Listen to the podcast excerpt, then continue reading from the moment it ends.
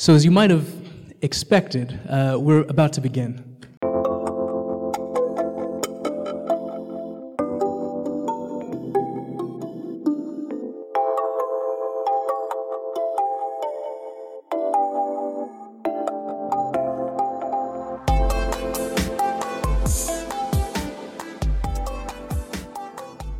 So, uh, firstly, let me just uh, thank you all for being here. Thank you for joining us. Um, if it's not immediately clear from the um, uh, statement there inside your program, uh, this is a live podcast session. So we're recording uh, everything that's uh, said and spoken here. Uh, so please do know that uh, the microphones are hot, as they say. Things are things are recording. So uh, try not to yell out uh, unless it seems really justified. Um, in order to get us started, let me first introduce myself and say a little bit about my podcast, and then I'll pass the microphone over to my colleague in this um, in this experience. Um, my name is Winston Thompson. I work at The Ohio State University, uh, and let me just say a bit about my podcast, Pipeline. Pipeline is, or has been, a monthly short form interview program in which I record interviews with folks who work at the intersection of philosophy and education. I use the past tense there because the podcast is in the midst of something of a transformation. Uh, the podcast is transitioning away from profiling individuals towards uh, profiling issues. Uh, and this session today uh, might be one of the first of those uh, episodes. So you're, um, uh, you're able to witness a real pivotal moment here. Um, the work that I do is largely uh, social and political philosophy, issues of ethics. Uh, I've got a focus on questions of justice um, as they relate to education. Uh, and so I tend to bring a lot of that into the uh, interviews that I do and into uh, some of the issues that I hope to profile into the future. And I guess that's just about enough about me, and I'll, I'll pass the microphone now over to David for a bit of an introduction as well.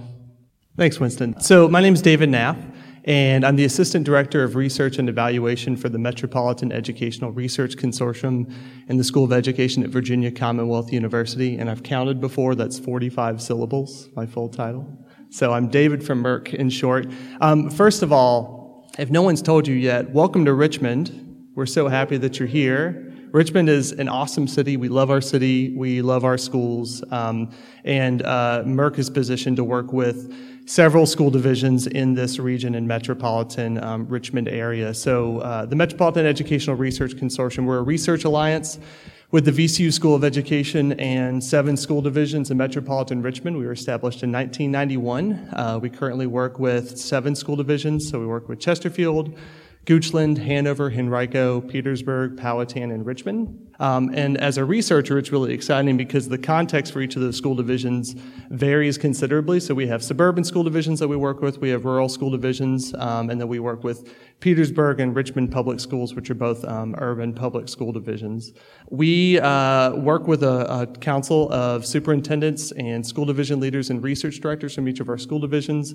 It's our policy and planning council. We meet quarterly, um, and they identify immediate and enduring issues that are facing their educators and students and we design and execute research studies to address them. Um, so it's very much impact oriented research work that we're doing. Um, we have three studies going on right now, so we are very busy. Uh, 2018 was a really big year. Um, one of them focuses on racial disproportionality in school discipline, so the higher likelihood of black students to be subject to exclusionary discipline in public schools. Uh, we have another one focused on professional development for success in culturally diverse schools. So the idea that um, schools in our region, like other parts of the United States, um, are rapidly diversifying, but our teacher workforce is still predominantly white and female, so making sure that we have the tools that teachers need to be able to provide the um, kind of support that students need. And then we have our latest study, which is focused on teacher retention, which is a lot of what we're going to be talking about today because we had a, um, a special session with uh, Doris yesterday that we're going to be um, referring to here um, shortly. Uh, so our studies are executed by research and study teams. So the research teams are led by VCU School of Ed faculty and doctoral students. Um, some people in the room have worked on some of our studies before. Um, and they bring a lot of theoretical and methodological expertise to our studies, but we also have study teams that are comprised of um, representatives from the school divisions that are, um, it's a range. So we have teachers, we have principals, we have folks that are um, leading discipline for the school divisions, um, other school division leaders that serve on these study teams, and they bring a lot of practical expertise to the study. So we, from our conceptualization of research, that really enhances the rigor of the research that we do because we have the, um, the theoretical conceptual perspective and the practical perspective. And Allison, who you're going to meet later on, is um, a teacher in Hanover County, and she's on one of our study teams because teachers have all kinds of free time to do study teams, right? Um, so we're really grateful for her. Um, we disseminate our research in a variety of ways. So there's the traditional research reports, which you can see there's some of those in the back um, that you're welcome to take extra copies of that we have. Um, but we also experiment with different ways of disseminating our research. We have an annual conference that we love where we bring together folks from research practice and um, policy and education. Um, we do webinars, but we also have a podcast because um, everybody has a podcast now. so ours is called Abstract, and we explore issues in public education. we were established in 2016. We've had about 50 episodes so far, um, and we have conversations with members of our research and study teams um, to talk about some of the topics that we're focusing on in our studies, but we also have conversations with stakeholders in the community. We do special sessions connected with our conference every year, and every once in a while we're lucky enough to record a live panel discussion that's a collaboration with Ohio State and Bowdoin University and VCU and Hanover County Public Schools. So um, one of our foundational principles is about multiple perspectives, so we're really thrilled for this opportunity. Um, we'll refer to this in more depth later on, but we had a really great event with Doris Santoro yesterday um, with our study team to discuss her framework from her book, but also an exit interview that we're drafting um, for our study uh, related to teacher retention. Um, so, understanding some of the factors that are causing teachers to stay or leave in our school divisions, and we're going to be talking about that later on. Um, but without further ado, I think we should introduce our esteemed panel. So I'm going to pass this down to Winston to get the introduction started. Thank you. so, Doris Santoro is an associate professor at Bowdoin College, where she serves as the chair of the education department. She teaches courses in educational studies and teacher education. Her philosophical and qualitative research examines teachers' moral concerns about their work and their moral arguments for resistance. She's taught high school English in Brooklyn and San Francisco, GED prep at an alternative to incarceration program in Manhattan, and has worked as a bilingual literacy consultant in Jersey City. Doris's book, Demoralized Why Teachers Leave the Profession They Love and How They Can Stay, is based on a 10 year study to understand educators' moral concerns. This book offers concrete strategies that can be employed by practitioners, school leaders, and policymakers to retain experienced teachers and make a difference in the lives of students. She's also co editor of Principled Resistance How Teachers Resolve Ethical Dilemmas. So, welcome, Doris. Thanks for joining us. Um, all right, and so to my left we have Jesse Senechal. Uh, Jesse Senechal is the director of the Metropolitan Educational Research Consortium. He and I work together every day. Uh, through his work with MERC, Jesse has led a wide range of applied research and evaluation projects in close collaboration with surrounding Richmond area school divisions, local nonprofits, institutions of higher education, and state agencies, including the Virginia Department of Education and the State Council for Higher Education for Virginia. Uh, his current projects include a study of professional development for success and culturally diverse schools, teacher retention, and a study of a new teacher uh, preparation program for urban teacher residency. Um, he's also led regional cohorts of teachers conducting action research in their schools. In 2016, Jesse served as the principal investigator on MERC's Understanding Teacher Morale study, which we have copies of here that you're welcome to take, um, which explored the factors that influence teacher job satisfaction and morale. Uh, prior to his career as an educational researcher, Jesse spent 14 years teaching in public high schools in Chicago and Richmond. Welcome, Jesse. And Allison Fleming is a senior teacher at Lee Davis High School in Hanover County.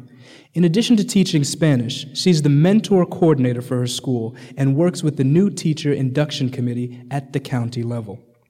Prior to being senior teacher, Allison has taught at the elementary, secondary, and post secondary levels.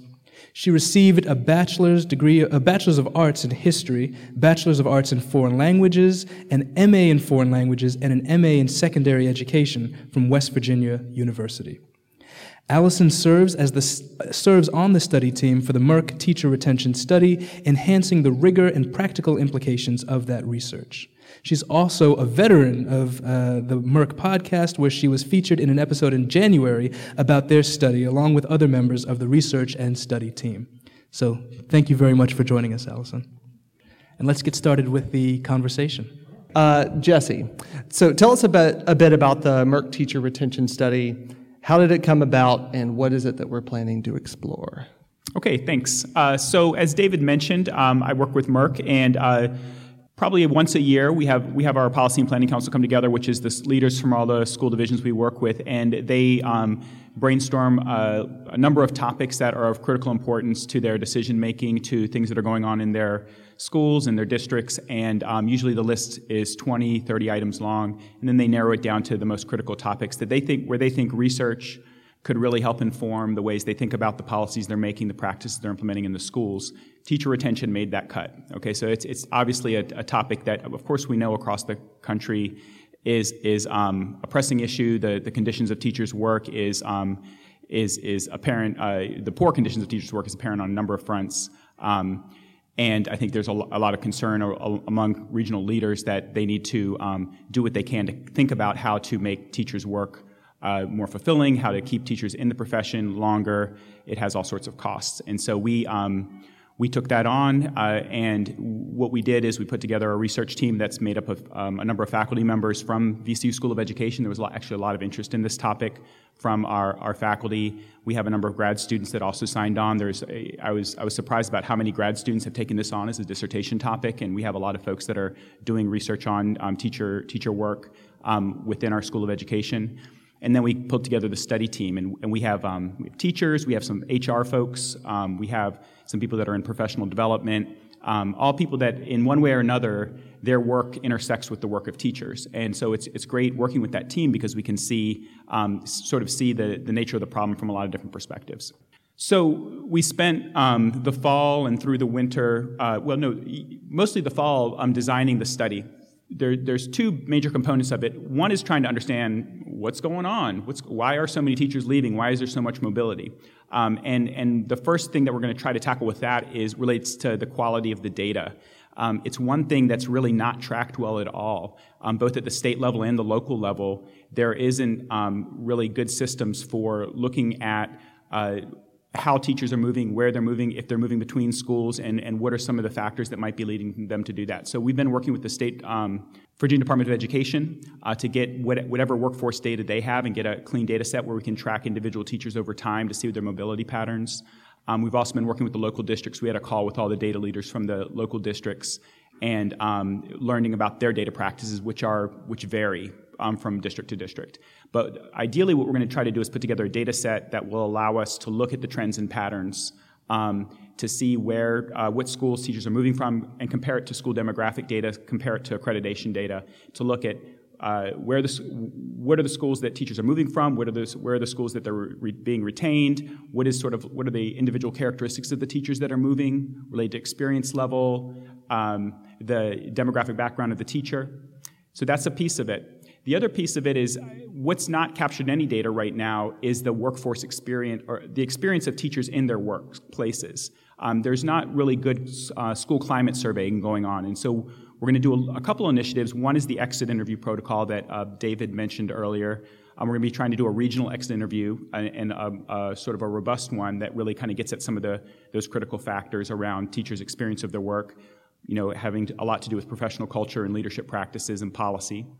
Um, and then we'll be eventually developing that into a, a regional survey that will go out to all teachers in the Re- MERC region. Um, that will get a really good picture of um, the factors that are that are um, helping them find fulfillment in their work or not. And then the idea would be to triangulate that, to look at the teacher survey data in relationship to the data from the um, the quantitative data that we collect from uh, the secondary data. And that would really allow us to get a good understanding of how, how the uh, retention patterns are happening and also how different schools might need different things in that regard. The second piece of the um, study is uh, evaluation, uh, policy um, evaluation analysis. And what we want to do then is look at this is a crisis in the schools right now, and, and they're trying to do a lot of things. They're putting mentoring programs in place, they're rethinking their PD models, they're doing all this. But if they, if they don't evaluate those programs and know if they're working or not, then that's a problem. And so we're going to start to do some initial evaluation of the work they're doing using the data that we've, that, the database that we've collected. And so we'll be able to say, if you're implementing a, a new mentoring program in these schools, is it um, leading to more teachers sticking around? That's, so that's we can answer questions like that, which I think are pretty important questions because then it becomes are they investing in the right types of initiatives? That's the um, the large trajectory of this study. It's probably going to it's going to be going over um, a couple years, uh, and there'll be um, different pieces coming out along the way. So stay tuned for that. But it's a really exciting study. We have a ton of people working on it, which is which is um, really good. And we also have a lot of buy-in from the districts, and so we're going to have a lot of a lot of access to data and a lot of access to school sites. Um, and so I think there's a potential for it being impactful in that regard. Yeah, just a quick follow up, Jesse. So our council made a good point about um, we don't want to do another study where we're just identifying that there's a problem. What are we anticipating the impact of this study to be to actually kind of move the needle on this issue in Metro Richmond? I think just the piece around getting people's data in order is a, a good one. I think if we can get data, uh, school districts to keep better data on this, to do a better exit interview, for example, that's going to be impactful.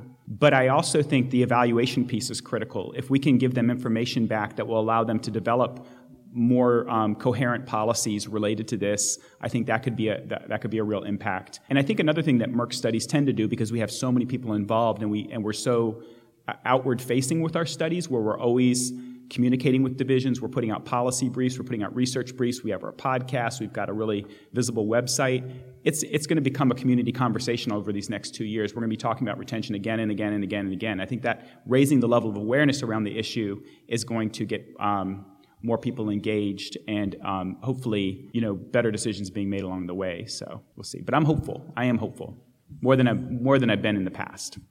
Well, thanks for that answer, Jesse. I mean, in some ways, it sounds as though, you know, having identified some of uh, the issue uh, regarding teacher retention, uh, we might also want to reflect on some of the concepts that we use to make sense of uh, uh, the phenomenon, um, if you will, of uh, um, teachers leaving the profession. And so I have a question for you, Doris. Um, I, we often hear people de- describe or discuss issues of teacher retention and make reference to the concept of burnout. And as I understand it, uh, you uh, move away from thinking about burnout and uh, uh, favor an account of demoralization. And I'm just curious if you might say something about the difference between those two concepts and perhaps how that might allow us to make sense of some of what's going on in the MERC study. Great. So, you know, I want to acknowledge that there is a phenomenon that is called burnout. Um, but what I think the problem is when it comes to teacher retention um, and teachers' um, dissatisfaction with their work, is that that has become an omnipresent response to teachers' concerns about their work. And so, if we think about what burnout is and, and take that metaphor fairly seriously, we might think of it in terms of a candle.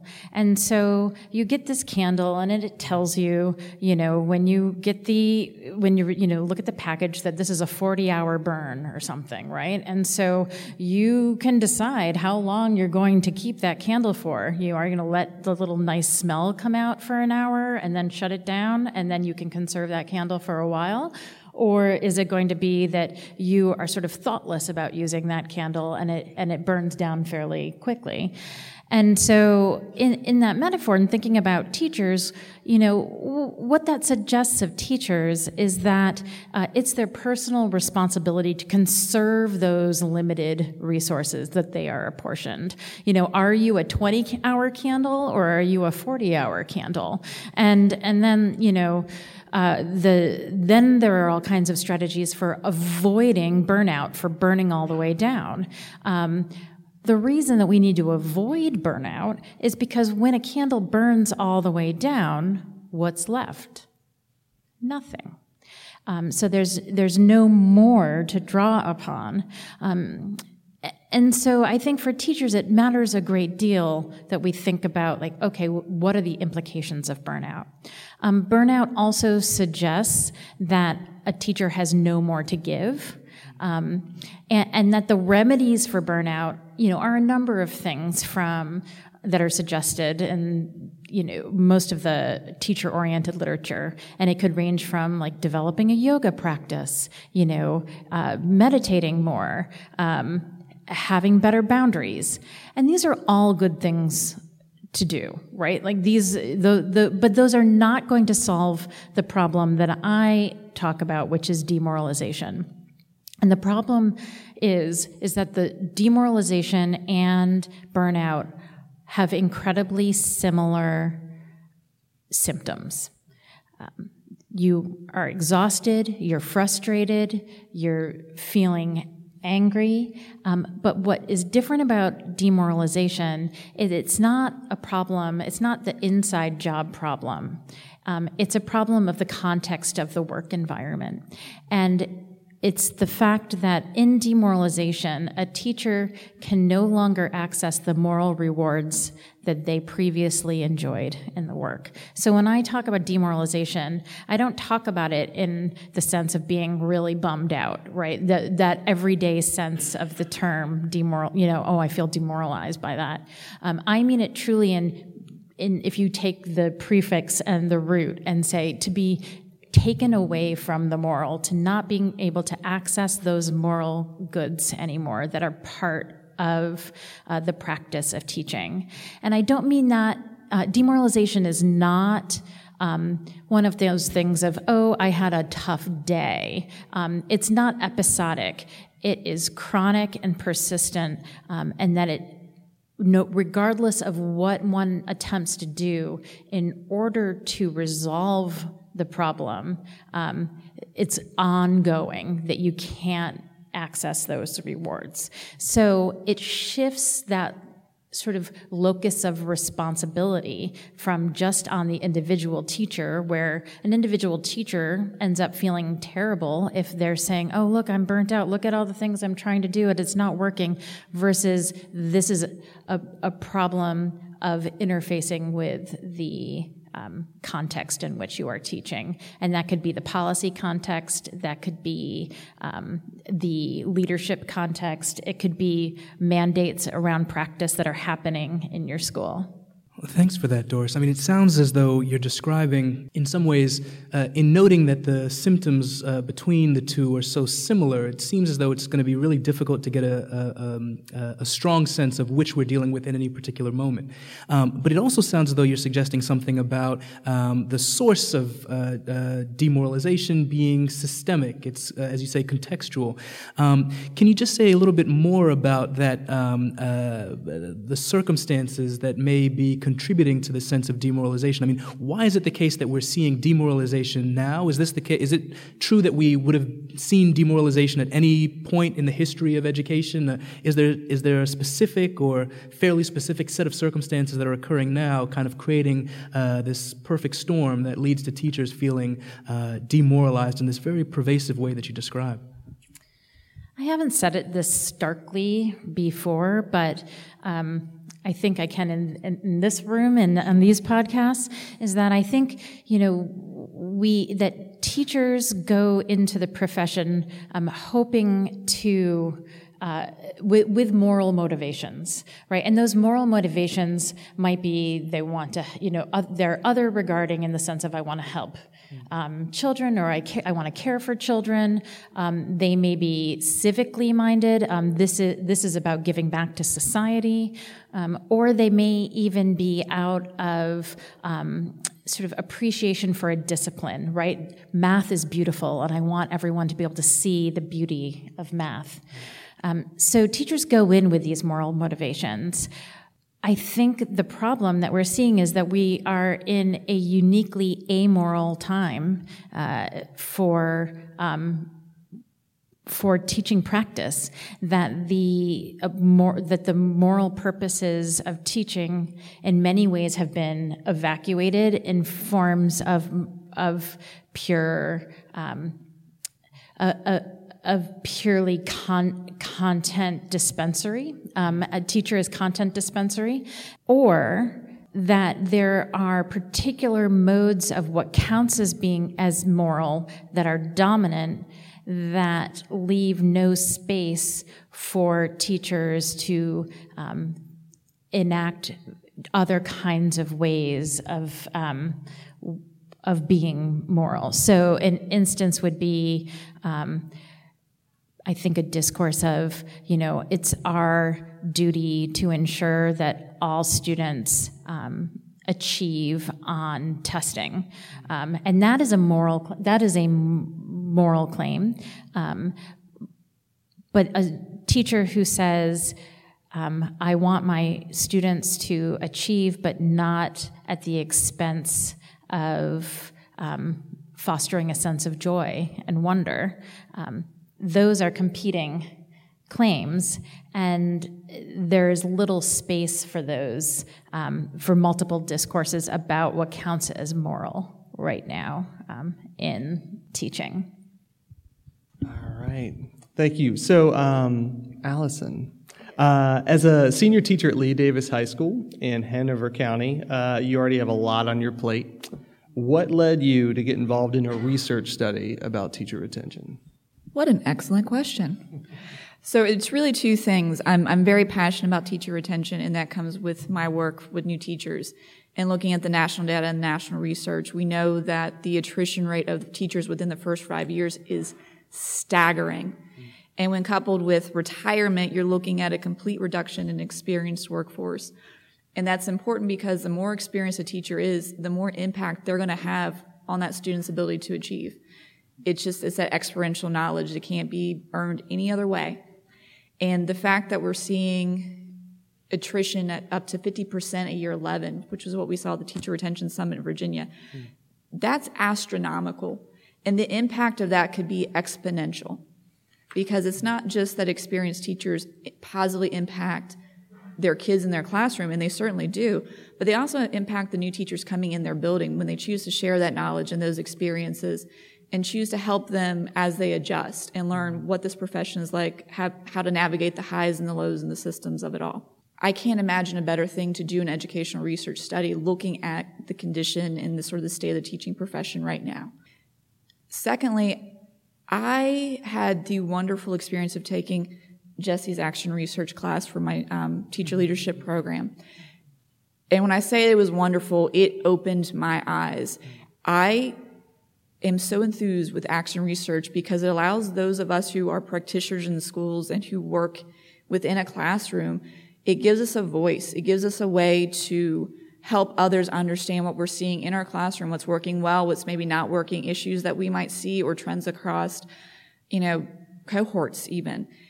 And it's empowering because, well, teachers, we like to talk. I think as a general rule, that's a pretty good consensus. But not everybody responds to qualitative data. There are people who really need that quantitative to be able to understand, especially those who work at the system level. And it's exceedingly important that teachers speak up and take part in that because we're the ones that really see what happens in the classroom. We're the ones that see what happens with kids in their time in our school because we, we don't get to keep up with everybody, but we keep up with a good number of our children while they're there. And you need that knowledge in order to better understand what's going on. And the only way that works is if people like me join studies and encourage others to join studies as well. Mm-hmm. Thank you. And uh, so at, at, MERC, we're really committed to the idea that we want to make sure that the research that we're doing is positively impacting the work that you do, that we're providing the support that you need. So um, I'm wondering, what is it that you need from educational philosophers and researchers? How could we best help your work and what you do on a daily basis? Please come talk to us. we are a wealth of qualitative data and information and trends, and we've seen, especially those of us who've taught for more than five years, we've seen the trends that have come out from all sorts of different areas, what philosophies are popular, what strategies have been advocated. Sometimes they revisit us under a new name. Mm-hmm. And, you know, why did they disappear the first time? We can give you that sort of living memory, if you will, to help understand. And, you know, we all, as teachers, have a particular personal philosophy of what is good education.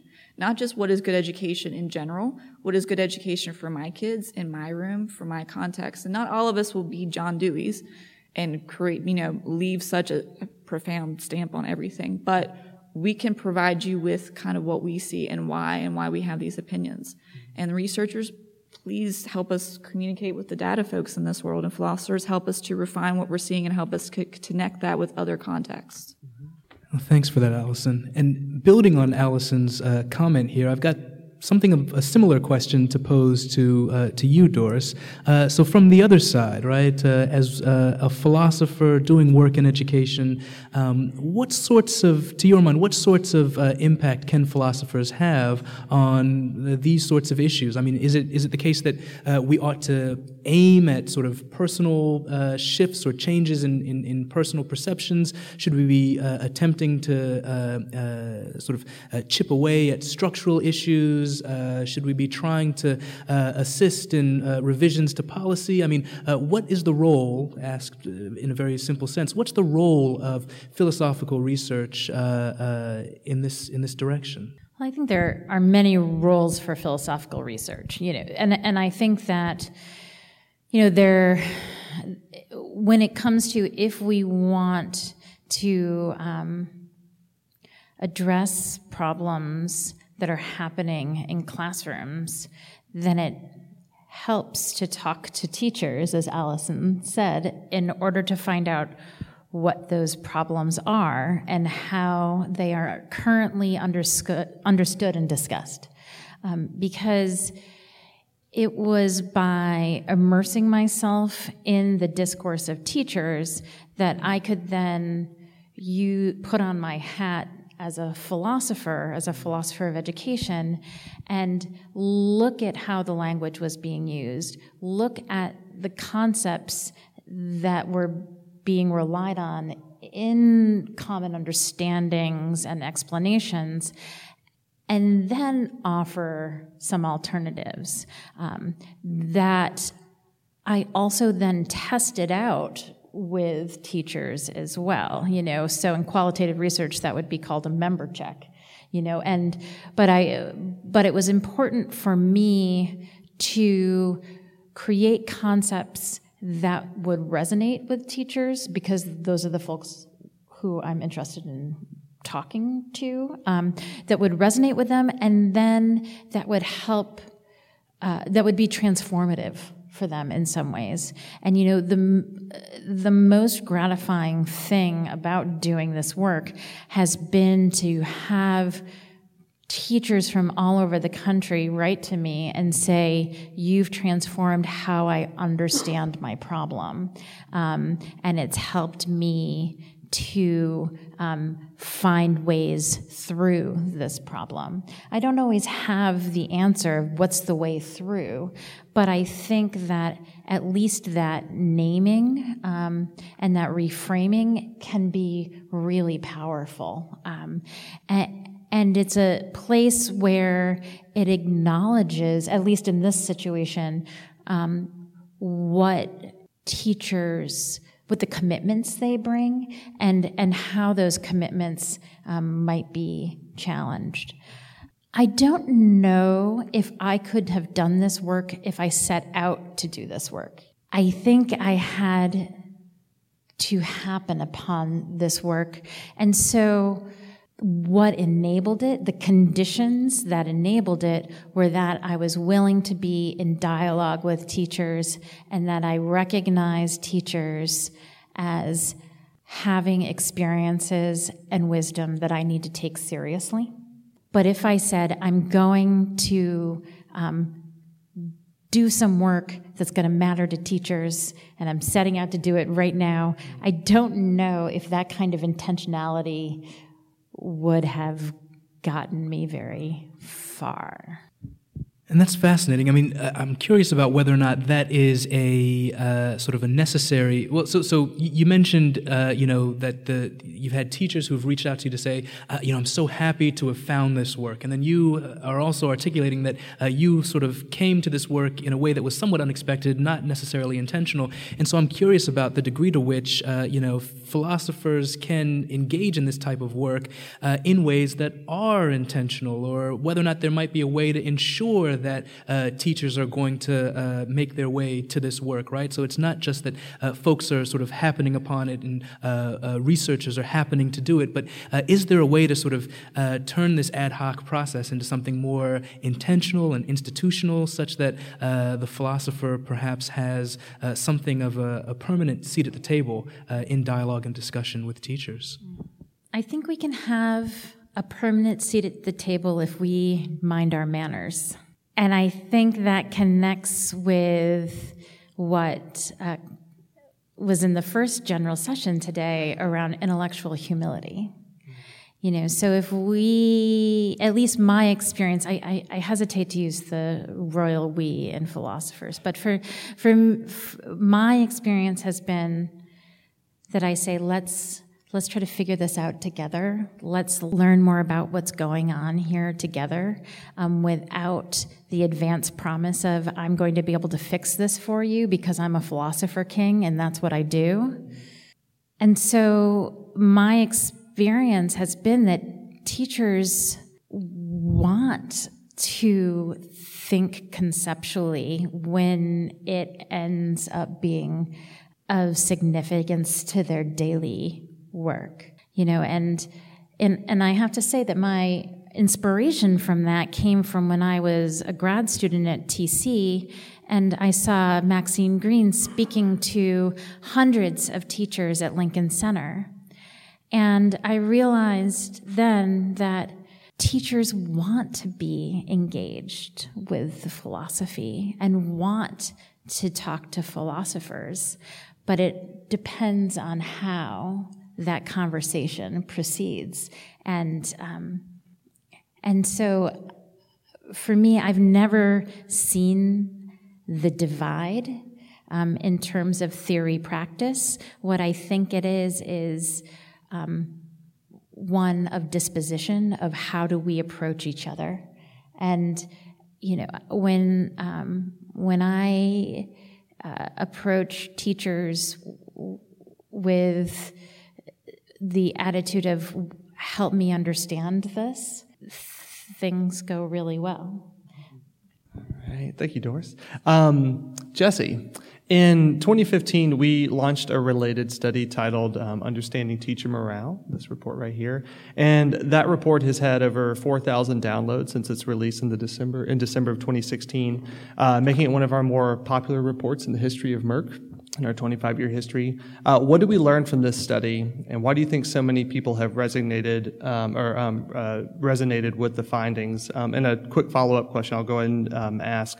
Uh, since our council selects new studies, um, knowing that we had already studied understanding teacher morale, why do you think, on top of this study, they thought it was important to study teacher retention as a new study? Yeah, it's interesting. It, it came up twice um, because it's a big problem. You know, they want to they want to solve it. But with the morale study, I think what I can say about the morale study is I think it, it, it aligns well with um, what Doris is sort of putting forward in her book. Um, at the core of the morale study is this idea that um, underneath our definition of morale is a definition of job satisfaction, teachers' job satisfaction. And teachers find job satisfaction when they are teaching when they are connecting with students, when they're, when they're doing what we think of as authentic teaching tasks. They're delivering their content and, and students are engaging in that. But that role of being a teacher is also embedded in their relationships with their students. And both of those things need to be in place the, the relationships and the roles and their engagement with their students. And that same dynamic, and, and we know this uh, from, well, I know this from this study because when we ask teachers, uh, wh- where do you find satisfaction at work? They would say, oh, it's in those aha moments or it's in the time when I'm engaging with my students in the classroom. And so they would talk they would tell stories about this and we would record those and this is, this is how teachers are defining satisfaction.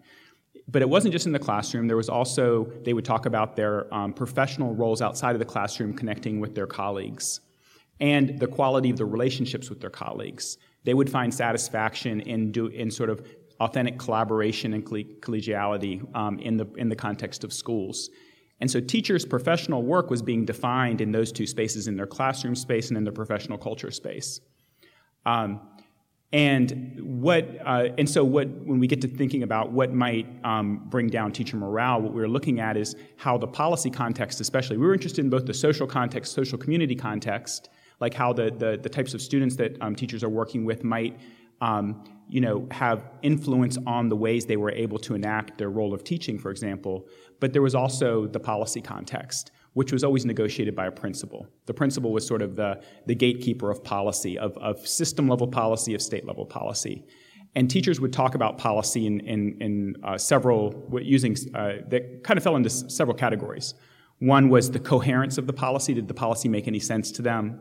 Um, how did it affect their load? How much work they had to do? Uh, how did it affect their sense of fairness? Um, did they felt like they were getting treated uh, equally to the other teachers around them? Um, did it affect their autonomy, their ability to make professional judgments? And also issues of compensation and recognition.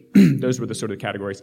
And the principal was the one that, that was able, a good principal, what a good principal would do is they would they would take that sort of policy environment and they would navigate it in ways that's, that allowed teachers to, to not have dissonance with any of those areas, because any one of those areas could have in, interfered with their ability to teach or interfered with their ability to cl- uh, collaborate with colleagues. And so, at the core, one, one thing that I, am not hearing a lot with Doris's work, but I think is probably there, and I think it'd probably be useful kind of to consider this relationship, is the idea of teacher professionalism. And when I was seeing um, the, the, where I sort of ended up with the teacher morale study was that really what we're at right now is in a sort of a, a conflict of sort of uh, teacher professionalism, where teachers have certain ideas of what, it, what prof- the professional work of teachers means. Um, but there's a lot of forces out there that are defining teachers' work externally. And so teachers are being told, here's what you teach, and here's the pacing guide, so you know exactly when to teach it, and here's how you assess it, here's the test you need to use for it to assess it, and, and every part of their work is sort of being, they're being deprofessionalized on all those fronts. And they're, so they're not able to get to the spaces where they're enacting their work, where they're feeling withdrawn from what really sustains them, which is that interaction with their, with their students and their, their collaborations with their colleagues. And so that was really at the core of the study. Um, and, it, and so professionalism has been like a really kind of critical piece here for me. Um, and it also makes me think about one of the one of the core concepts when I'm thinking about professionalism. I'm sort of thinking about it related to like um, Schoen's idea of reflective practitioner, and um, also some Shulman has some frameworks around professionalism. But at the heart of that, and this gets to the point about how do how do philosophers connect with educators? Well, um, teachers are are teachers are always working in the in the abstract. They're always kind of thinking about abstractly. Here's an idea I have about how to implement a lesson, or here's an idea about how, how how to, um, you know, what a collaboration might look like. And then they're also engaging in the practice at the same time. It's the praxis piece. That's what professionalism is. You're taking, you know, the, the uh, general rules and concepts of, of um, what it means to be a teacher, and you're enacting them in these very complicated contexts. Uh, and so teachers are always kind of trying to resolve that tension between theory and practice. That's what they do every day and having them giving them opportunities to engage in conversations with people that can help them expand their frameworks is always welcome you know and it's, it's something that we should be doing more of. I think the reason that they asked for a teacher retention study is because i think they were very excited about the teacher morale study because i think it was kind of interesting but it just led to an insight. It didn't lead to any action. It didn't lead to like something like a, a concrete tangible policy. Although we had some recommendations at the end it was a typical sort of research report that was heavy on the analy- you know sort of the descriptives and not really um, good at kind of giving a plan for here's what we do next. Um, and that's why this teacher retention um, study, we're really focusing on the nuts and bolts. Let's get your data in order. Let's get your, let's start evaluating initiatives you're doing. Let's start to see from a real practical level what we can do to start changing the nature of the, you know, thinking about this framework. And, and so the survey, for example, that we're going to be putting out in the fall is going to be informed by the teacher morale framework. So we'll be asking about coherence, autonomy, fairness, all these things to the teachers to understand if those are the things that are driving. If that's the case, there's a good case to be made for te- uh, principal professional development. Principals are key here. So let's do a, principal professional development program. So I think, I think the work wasn't finished. The teacher morale uh, study was done. The work wasn't finished. We're going to be trying to continue it and really kind of push it into ways where it'll, it'll be hopefully, potentially, you know, uh, more impactful. Thanks so much for that, Jesse. I really like what you said about thinking about professionalism and also thinking about principals there in the, in the very sort of end of your, your comment. And so I've got a question for Allison uh, from the position of uh, a person who's had uh, something of a leadership role, of course. Um, what would you say that an understanding of demoralization and the way that we've been talking about it here uh, this afternoon and the ways in which uh, Doris has sort of um, uh, done some of that conceptual work, how would you say that an understanding of demoralization might shift some of the relationships that exist between teachers and other teachers, or between teachers and administrators, or between teachers and students. Just, uh, I, I, guess my question is uh, how might an understanding of demoralization uh, kind of transform or um, uh, change these relationships?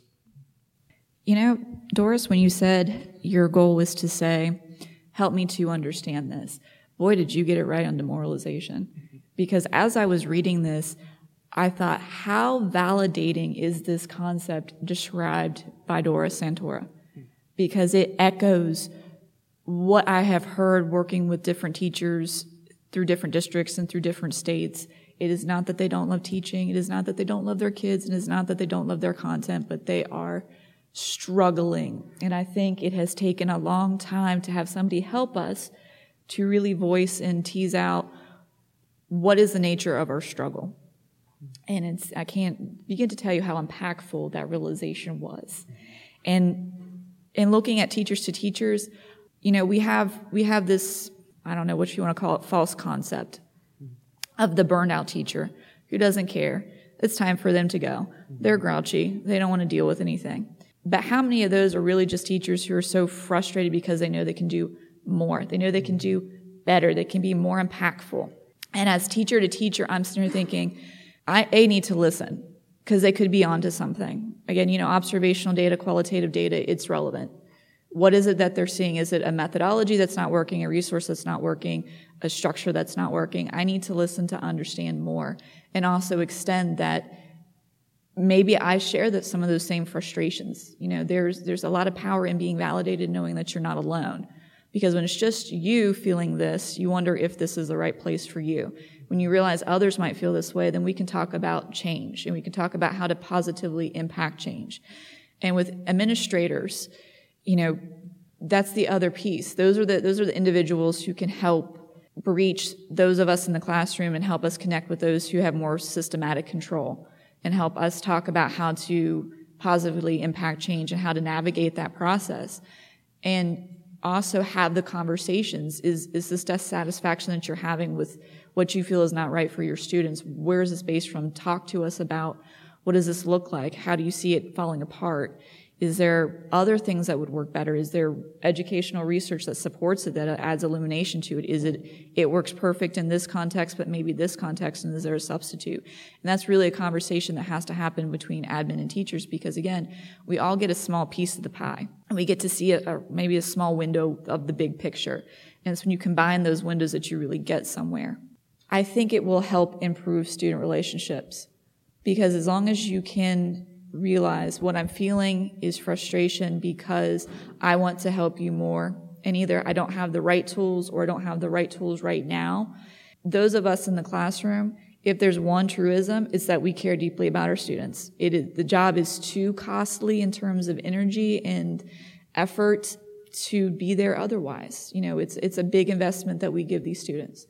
And so, in terms of understanding, huh, the struggle that I'm feeling, this is not just me being tired from staying up grading papers. It's not just frustration of the situation. It's there's this conflict between what I believe is good education and what I'm giving you right now. That's not, that's going to A, empower the teacher to listen more to the students and give the students a chance to voice, hey, here's what I need.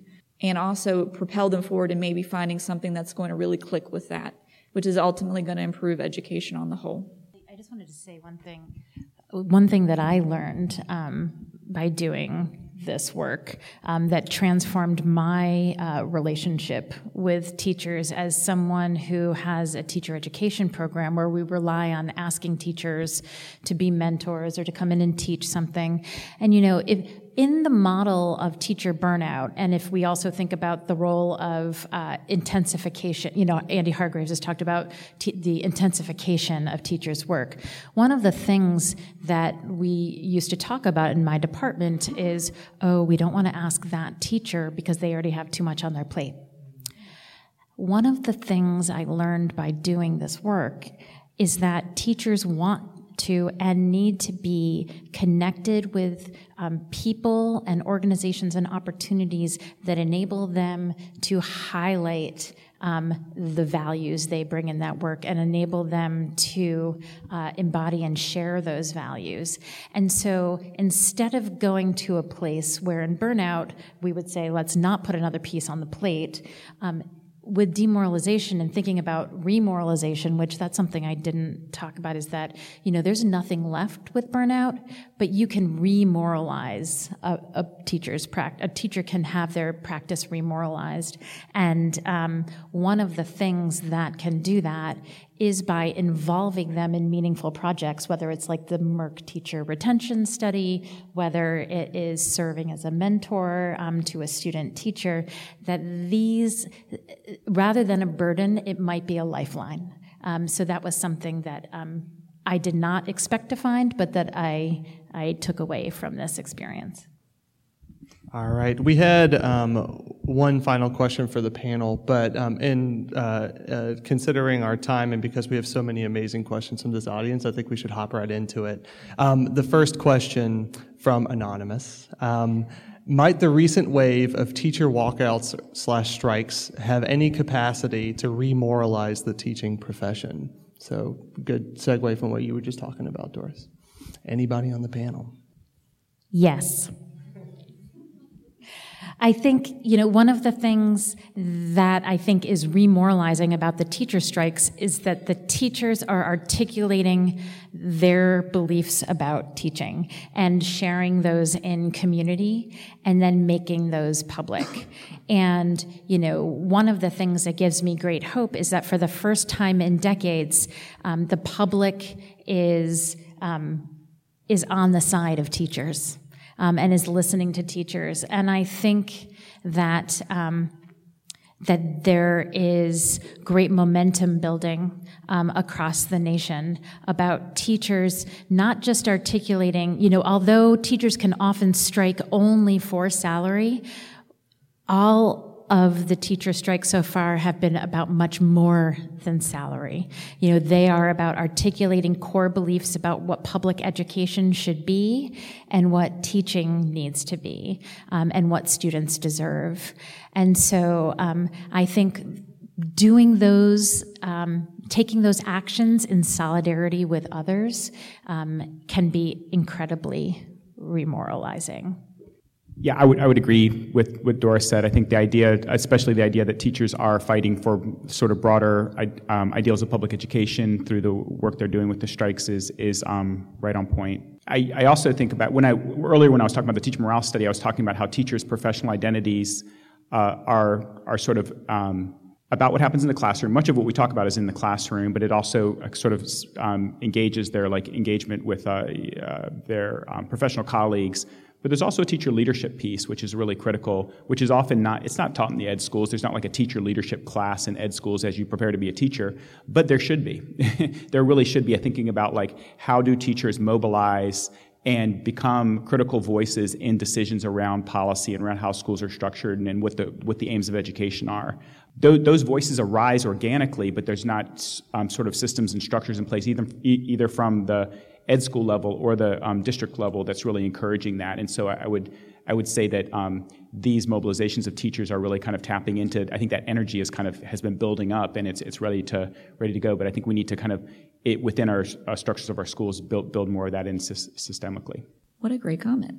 I was just thinking, I, I, love both of those comments, and, and teacher leadership is my thing. I, I, got to go through and do the meta cohort to get it as an endorsement on my, or designation on my license. So it, it's very meaningful to me, and I have seen how being able to assume a teacher leadership role with different people has had them reinvest within the system and be able to improve education. And definitely advocacy is is one of those many pathways, and it's probably the one that gets more publicity, but it's not the only one. Mm-hmm. And they all have impact. I'm thinking as teachers profession, we talk about mentors.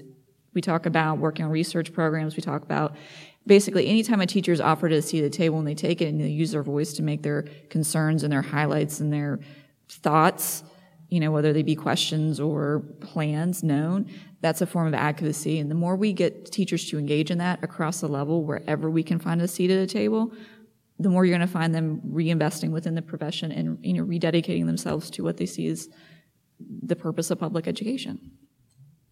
Um, it seems that from the questions that we've uh, gathered from the group here, uh, that folks are really interested in thinking about the ways in which perhaps uh, this uh, rise of uh, uh, teacher demoralization might be owed to scientific or some types of scientific engagements with research. That is to say, that there are particular structured protocols that need to be followed in very particular ways, and that perhaps that then translates into the work of teachers needing to sort of adhere to a script, a schedule in a way that sort of hollows out uh, the core of the profession in the ways that we've heard.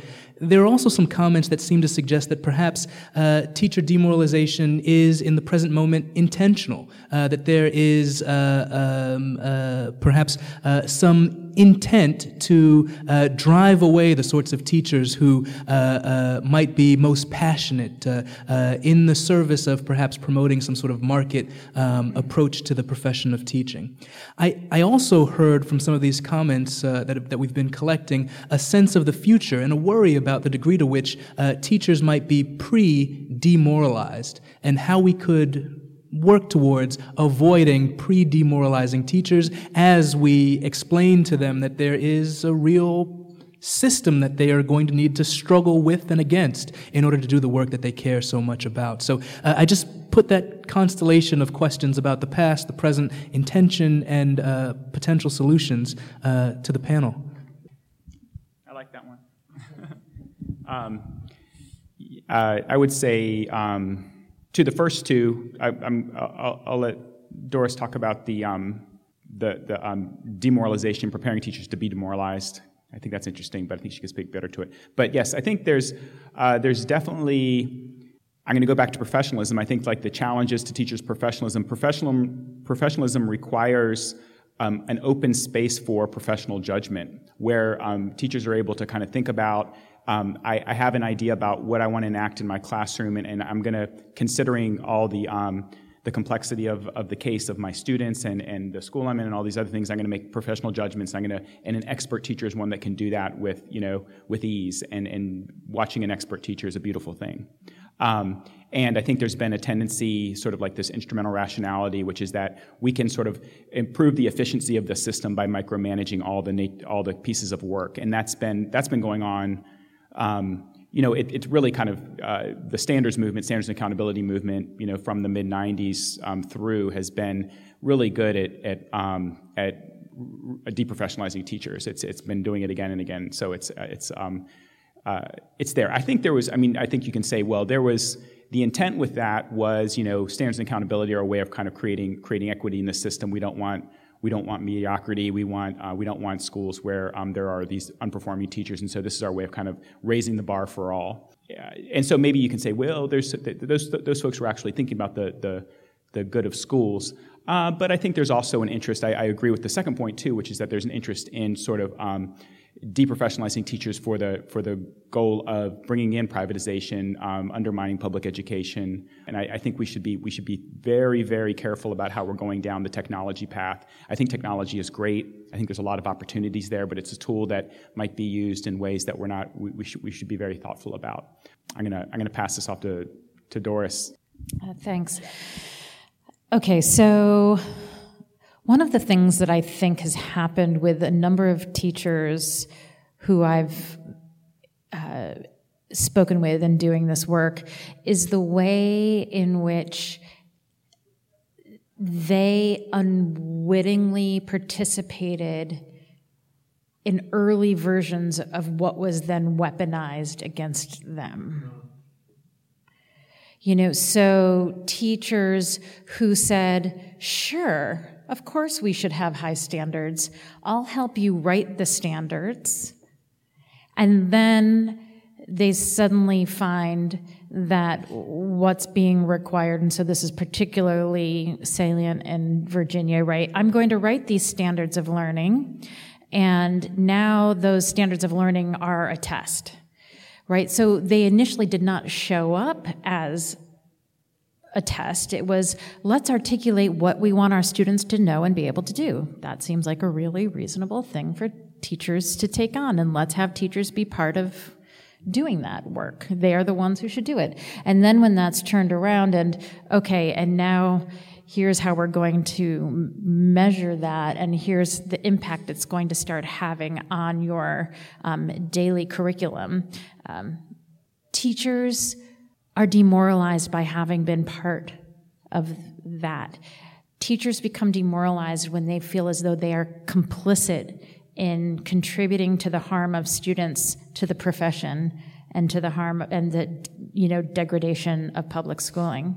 And so that's really painful.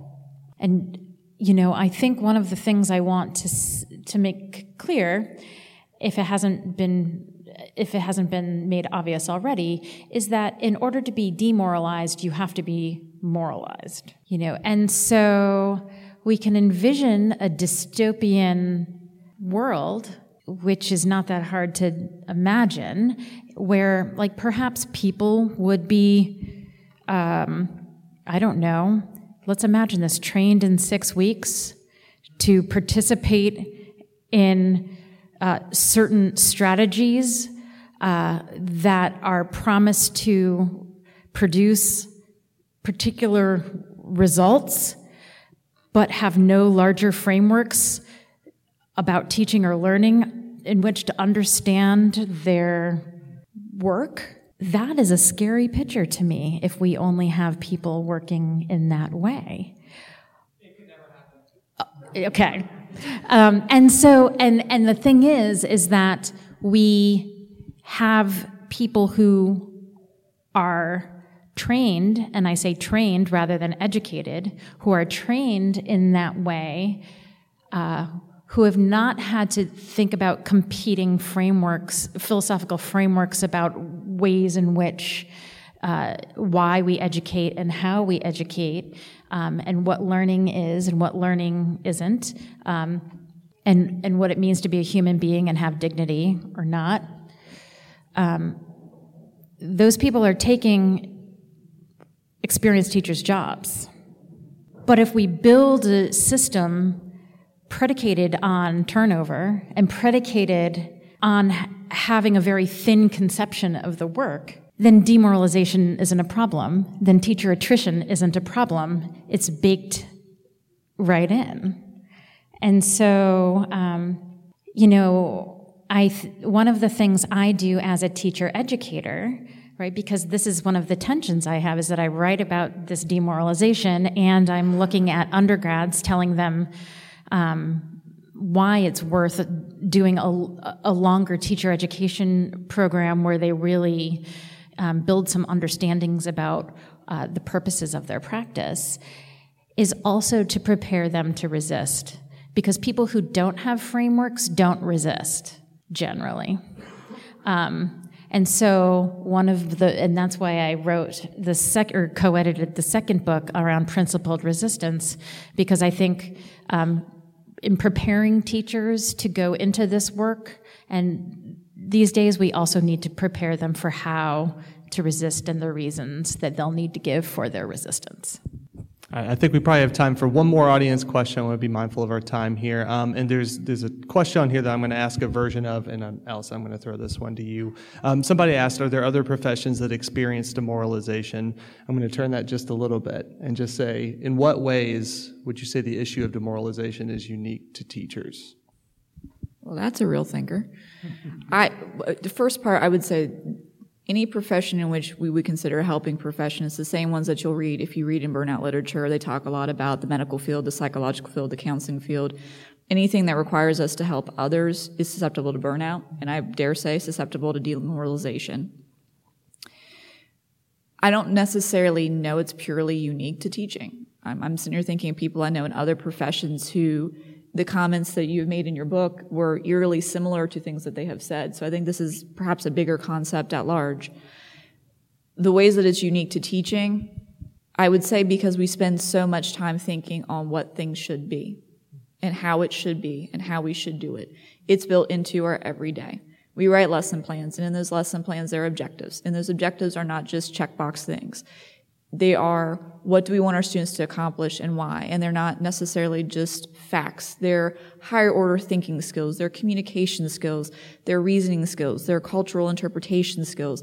It's all those things that help people to be good citizens and function in society that are not strictly content.